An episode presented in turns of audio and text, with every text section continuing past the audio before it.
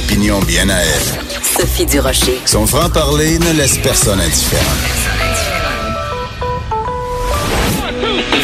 On n'est pas obligé d'être d'accord. Bonjour tout le monde, c'est Sophie Durocher, très contente d'être avec vous en cette journée historique, disons-le, du jeudi 28 mars 2019. Historique pour une raison toute simple. Écoutez, quand dans la même journée à l'Assemblée nationale du Québec, on, les députés votent unanimement, quand même, ça vaut la peine d'être souligné, votent unanimement pour retirer le crucifix de l'Assemblée nationale et que le ministre de l'Immigration dépose un projet de loi sur la laïcité, je pense qu'on peut marquer cette journée-là d'une croix blanche. Bon, le choix d'une croix, peut-être pas.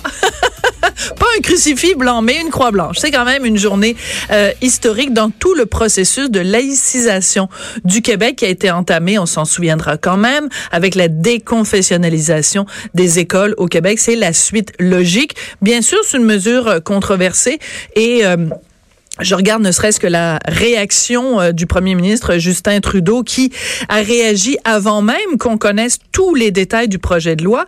Premier ministre Justin Trudeau qui a réagi en disant il est impossible, impensable dans une société libre qu'on euh, promulgue une telle loi qui euh, brime ou discrimine les gens selon leur orientation religieuse. Ben, je pense que ça fait peut-être longtemps que Monsieur Justin Trudeau n'a pas mis les pieds en France où il y a une loi de la laïcité qui est là depuis 1905. À moins que M. Trudeau soit en train de nous dire que la France n'est pas une société libre. Que dire de la Suisse ou de d'autres endroits à travers le monde où il y a bel et bien des lois sur la laïcité? En tout cas, vous en doutez bien, puisque c'est le sujet du jour, on va en parler aujourd'hui, mais on va en parler un petit peu plus tard avec Mathieu Bock-Côté, euh, mon collègue donc du Journal de Montréal, Journal de Québec. Mais d'abord, on revient sur une nouvelle fort intéressante qui est dans le journal de ce matin.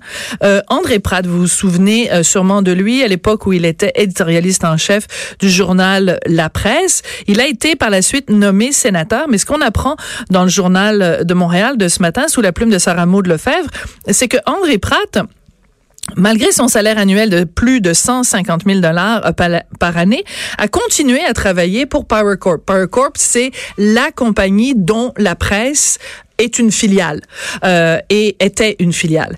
Et euh, ben ça a créé une apparence en tout cas de conflit d'intérêts. On en parle avec Sarah Maud Lefebvre. Bonjour Sarah Maud Bonjour. C'est extrêmement intéressant ce que tu écris dans le journal euh, ce matin. Donc, à quel titre André Pratt travaillait-il pour Power Corporation? Ce qui est intéressant, c'est que son travail chez Power Corporation est arrivé à peu près au même moment où est-ce qu'il est devenu sénateur. Donc, au moment qu'il est devenu sénateur, à peine quelques semaines plus tard, euh, c'était déjà d'ailleurs en discussion à ce moment-là, il est devenu conseiller pour Power Corporation son rôle, plus précisément, était d'aider à la restructuration euh, du journal La Presse, qui était en plein changement à ce moment-là. Oui. Alors, c'est sûr que ça fait bizarre parce que normalement, quelqu'un qui est sénateur, bon, c'est pas illégal, bien sûr, d'avoir d'autres euh, emplois. Et je pense que dans ce cas-là, il l'a clairement indiqué aux gens du Sénat qu'il avait un emploi. Là où le bas blesse, si je peux m'exprimer comme ça, c'est que venait avec cet emploi chez Power Corp euh, des bureaux chez euh, Power et qu'il a utilisé ces bureaux-là pour faire des rencontres reliées à son travail de sénateur. C'est c'est difficile de comprendre comment il a pu euh, jumeler les deux, comment les deux ont pu se croiser. Oui, en effet. Donc, vraiment, c'est en posant plusieurs questions au sénateur Pratt qu'on a fini par apprendre que à 13 reprises, selon ses agendas, c'est un chiffre qu'il nous a donné, il a reçu des gens liés à sa fonction de sénateur dans les bureaux de Power Corporation. Euh, euh, on lui a demandé s'il avait déclaré ça au Sénat. Il a dit, il a dit que non. Euh, mais là, c'est allé un petit peu plus loin, même encore ce matin, puisque M. Pratt, suite à, toutes ces différentes allégations-là, a euh, décidé de, euh, en fait, déclencher une enquête sur lui, de demander le déclenchement d'une enquête sur lui, pour être plus exact. Il a envoyé une lettre au commissaire, à, à la personne responsable de l'éthique au Sénat pour demander de vérifier s'il avait réellement le droit de faire ça, donc de recevoir des invités liés à sa fonction de sénateur dans les bureaux de Power Corporation au centre-ville de Montréal. Euh, rappelons par ailleurs que, que ce n'est même pas un sénateur montréalais, euh, M. Pratt. Ben non. Il est euh, de la division sénatoriale de Salaberry sur la rive sud de Montréal. D'accord. Mais c'est assez étrange donc cette, cette demande qu'il a faite lui-même, qu'il a adressée donc aux, aux, gens de l'éthique au Sénat, euh, c'est vraiment suite à ton travail d'enquête à toi. Là, c'est pas de lui-même qui s'est réveillé un matin en disant ben là je vais aller demander des questions aux, aux responsables de l'éthique. Non, c'est suite à l'article publié ce matin. Euh, il a d'ailleurs euh, tweeté et, écrit aussi sur Facebook que c'est suite à l'article publié dans le Journal Montréal qu'il demandait de son propre chef à, ce qu'on vérifie si sa situation était était correcte, sa situation était régulière. Euh, il pose aussi la question au, au, conseiller sénatorial à l'éthique de manière plus large si son emploi chez Power Corporation était correct. Il a beau l'avoir déclaré, il demande il demande en fait, est-ce qu'avec le recul, j'aurais dû peut-être m'abstenir d'avoir cet emploi-là? Parce que au-delà du fait qu'il recevait des gens dans son bureau, il y a un autre aspect qui était préoccupant aussi. Bien sûr. Le fait que la, presse, en fait, est en, était à ce moment-là en train de se redéfinir. on s'en allait vers l'organisme à qu'il est aujourd'hui. Mais pour ça, ça prenait des changements législatifs. Donc, des discussions avec les paliers au mm. gouvernement provincial et fédéral. Donc, ça mettait encore plus M. Pratt dans une drôle de situation, étant donné son rôle chez Power Corporation et son rôle à Ottawa comme sénateur.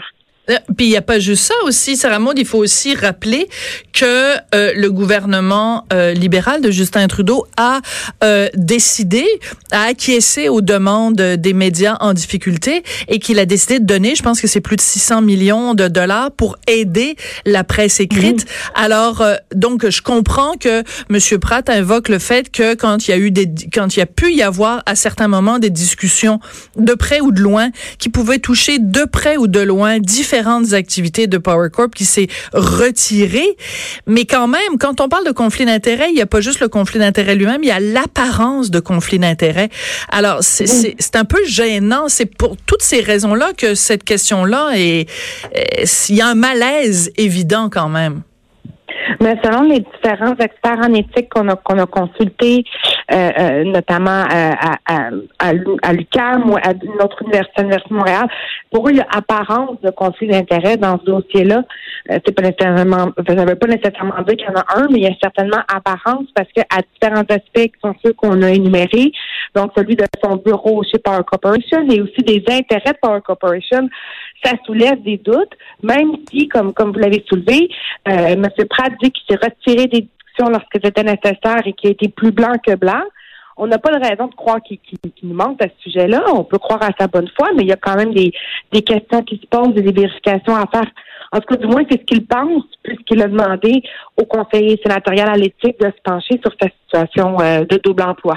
Oui, puis il faut spécifier pour les gens qui sont peut-être pas euh, nécessairement au courant, mais Power Corporation, donc maintenant la presse, donc euh, euh est un, organisme indépendant. Vous l'avez dit tout à l'heure, un, organisme à but non lucratif, mais il y a plein d'autres euh, compagnies que possède Power Corporation. Par exemple, ils sont très présents dans le domaine des assurances, avec entre autres la Great West et d'autres d'autres compagnies. Donc les c'est un empire, l'empire l'empire des marais, l'empire Power c'est euh, des millions et des millions de dollars. Bon, il y en a beaucoup, c'est des investissements à l'étranger, mais il y a aussi beaucoup d'investissements au Canada. Donc, j'essaie juste de, de, de, de parler de ce dossier-là en prenant le plus de recul possible à sa face même. L'idée qu'un sénateur euh, qui, qui occupe quand même un poste qui est important dans la démocratie canadienne, parce que c'est une haute instance de que quelqu'un puisse se dire, je peux à la fois siéger au Sénat et travailler pour une entreprise qui est euh, un empire euh, euh, médiatique, un empire financier qui brasse des millions de dollars, c'est difficile de réconcilier ces deux positions-là. Hum. Cela dit, il faut, faut, quand même nuancer que M. Pratt n'est pas le seul sénateur à travailler, puis que c'est permis à tous les sénateurs de travailler, c'est permis aux députés aussi, pourvu qu'ils le déclarent, ils peuvent occuper un autre emploi. Cela dit, c'est sûr qu'il y a peut-être des nuances à faire entre quelqu'un qui a travaillé, parce que j'aimerais quand même spécifier que depuis que la, presse est, est, devenue un organisme à but non lucratif, M. Pratt a quitté son emploi pour Power Corporation, mais on peut dire que quelqu'un qui travaille pour qui travaille pour Power Corporation pendant deux ans, peut-être que ça se compare mal avec un autre sénateur qui avait, par exemple, je sais pas, moi, sa petite firme de comptables qui continue d'opérer à distance pendant qu'il est sénateur. Donc, c'est sûr que la, la grosseur de l'entreprise, euh, euh, son importance peut peut-être aussi jouer dans, dans le débat. Oui, parce que bon, si on regarde quand même les différents euh, emplois qu'il a qu'il a occupés, vous, euh, tu en tu en cites trois. Bon, alors je vais rappeler pour pour euh, les, les, bénéfices de la discussion, conseiller principal à l'emploi de Power Corp, Power Communication, pardon, de 2016 à 2018, analyste stratégique Power Corporation du Canada et conseiller auprès du comité d'investissement Saga China. Lui dit que c'était juste pour donner quelques conseils sur l'évolution de la conjoncture économique en Chine et comme chacun sait, André Pratt est un grand spécialiste de la Chine. Non, j'ironise un petit peu, mais bon, euh, c'est c'est quand même euh, des liens euh, économiques. Puis on ne sait pas combien, de quelle quelle était sa rémunération quand tu travaillais pour ces différentes filiales de, de Power Corporation? Euh, les sénateurs ne sont pas obligés de dévoiler leur rémunération. Ils sont seulement obligés de révéler s'ils gagnent plus de 2000 dollars par année en dehors du Sénat. Ils doivent le dire mais ne doivent pas fournir le montant. Moi, j'ai demandé à M. Pratt ce matin s'il était ouvert à l'idée de, de rendre publique sa rémunération et euh, il, a refusé. Il a refusé. Ben donc, de toute façon, c'est tout à fait euh, son droit, mais on a le droit aussi, nous comme euh, contribuables qui payons son salaire de sénateur, de dire, ben écoutez, 150 000 dollars par année, en plus avec tous les, les bénéfices marginaux qui viennent avec. Euh, bon, moi, je peux le dire parce que je suis, je suis, je suis chroniqueuse d'opinion.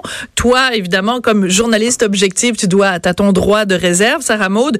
Mais moi, je dirais, pour conclure, on se garde une petite gêne. On aurait aimé que le sénateur euh, se garde une petite gêne parce que ben, tous les experts de toute façon que tu as que consulté disent aussi qu'il s'est placé lui-même dans une situation pour le moins pour le moins délicate.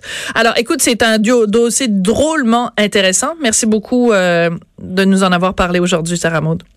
Merci, bon après-midi, au revoir. Bon après-midi. Sarah Maud Lefebvre, donc, est journaliste au bureau d'enquête du Journal de Montréal, Journal de Québec. Vous lirez ça dans le journal de ce matin. Le sénateur Pratt, donc, euh, en une position délicate pour le moins, en, en ayant continué de travailler pour son ancien employeur, tout en étant sénateur.